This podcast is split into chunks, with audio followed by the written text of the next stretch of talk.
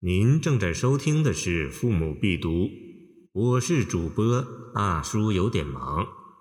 欢迎您点击订阅按钮，收藏本专辑。张古田舍，楚光熙。县官清切简，深谷有人家。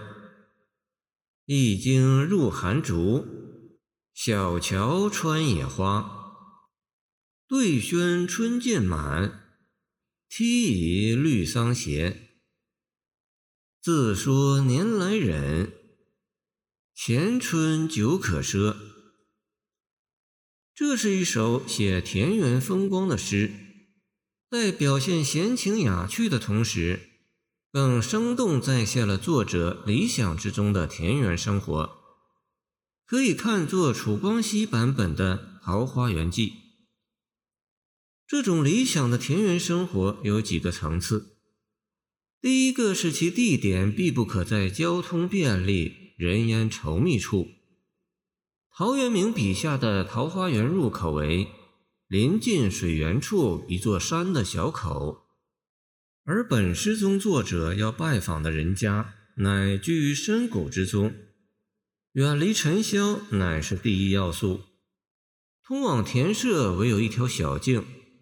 一路有翠竹掩映，小桥流水，野花烂漫。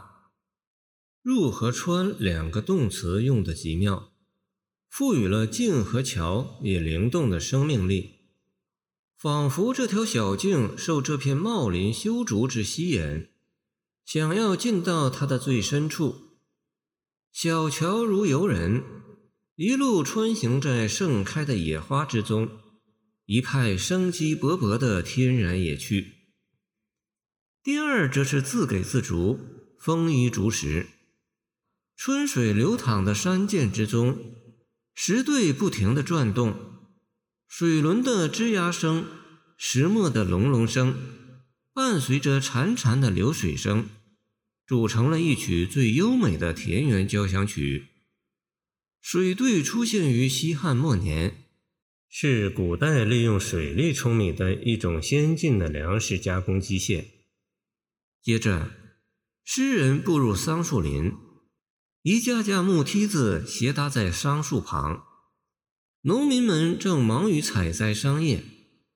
栽桑养蚕在古代农业社会中占有非常重要的地位，发展农业就叫做劝课农商。《诗经》中有“兴年宿稼，睡于桑田”，见《诗经·庸风·定之方中》等若干关于桑树的诗句。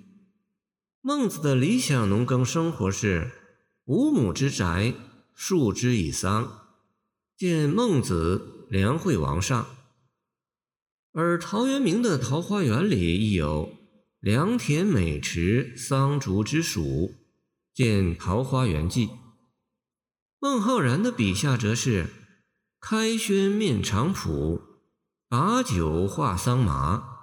见过故人庄，桑树依然是农耕社会最具代表性的符号。第三，则是农风淳朴、和平安乐，村民们高兴而满足地诉说着这一年来的收成，还告诉诗人。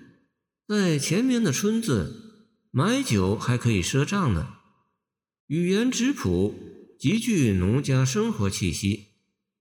辛勤劳作换来了自主生活，而且民风古朴。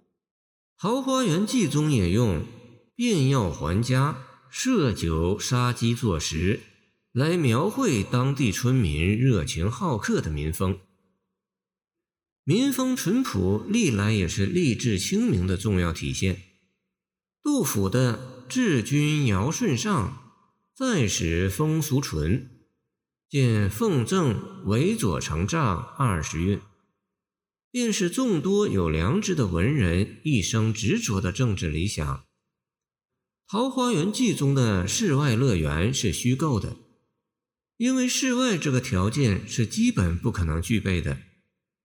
那么，在现实社会中，能产生这么美好的一个农村生活场景，除了田园生活自身具有的美妙特质外，到底还有什么因素是必不可少的呢？诗的首句即明明白白地写出“县官清切简”，正因为有了为政一方的县官清廉简朴，才可能出现淳朴闲适而又自足自乐的农村生活。难怪清初诗评家贺贻孙的诗法中就说本诗是一首德政诗。不过，也可不把这看作是对县官本人的赞美。当成是诗人的政治理想，也许更为恰当。楚光熙的诗多留心填设之作，《四库全书总目》论其诗，原出陶潜，质朴之宗，有古雅之味，未至于王维、孟浩然间，殆无愧色。本诗正可做此话的注脚。感谢您的收听。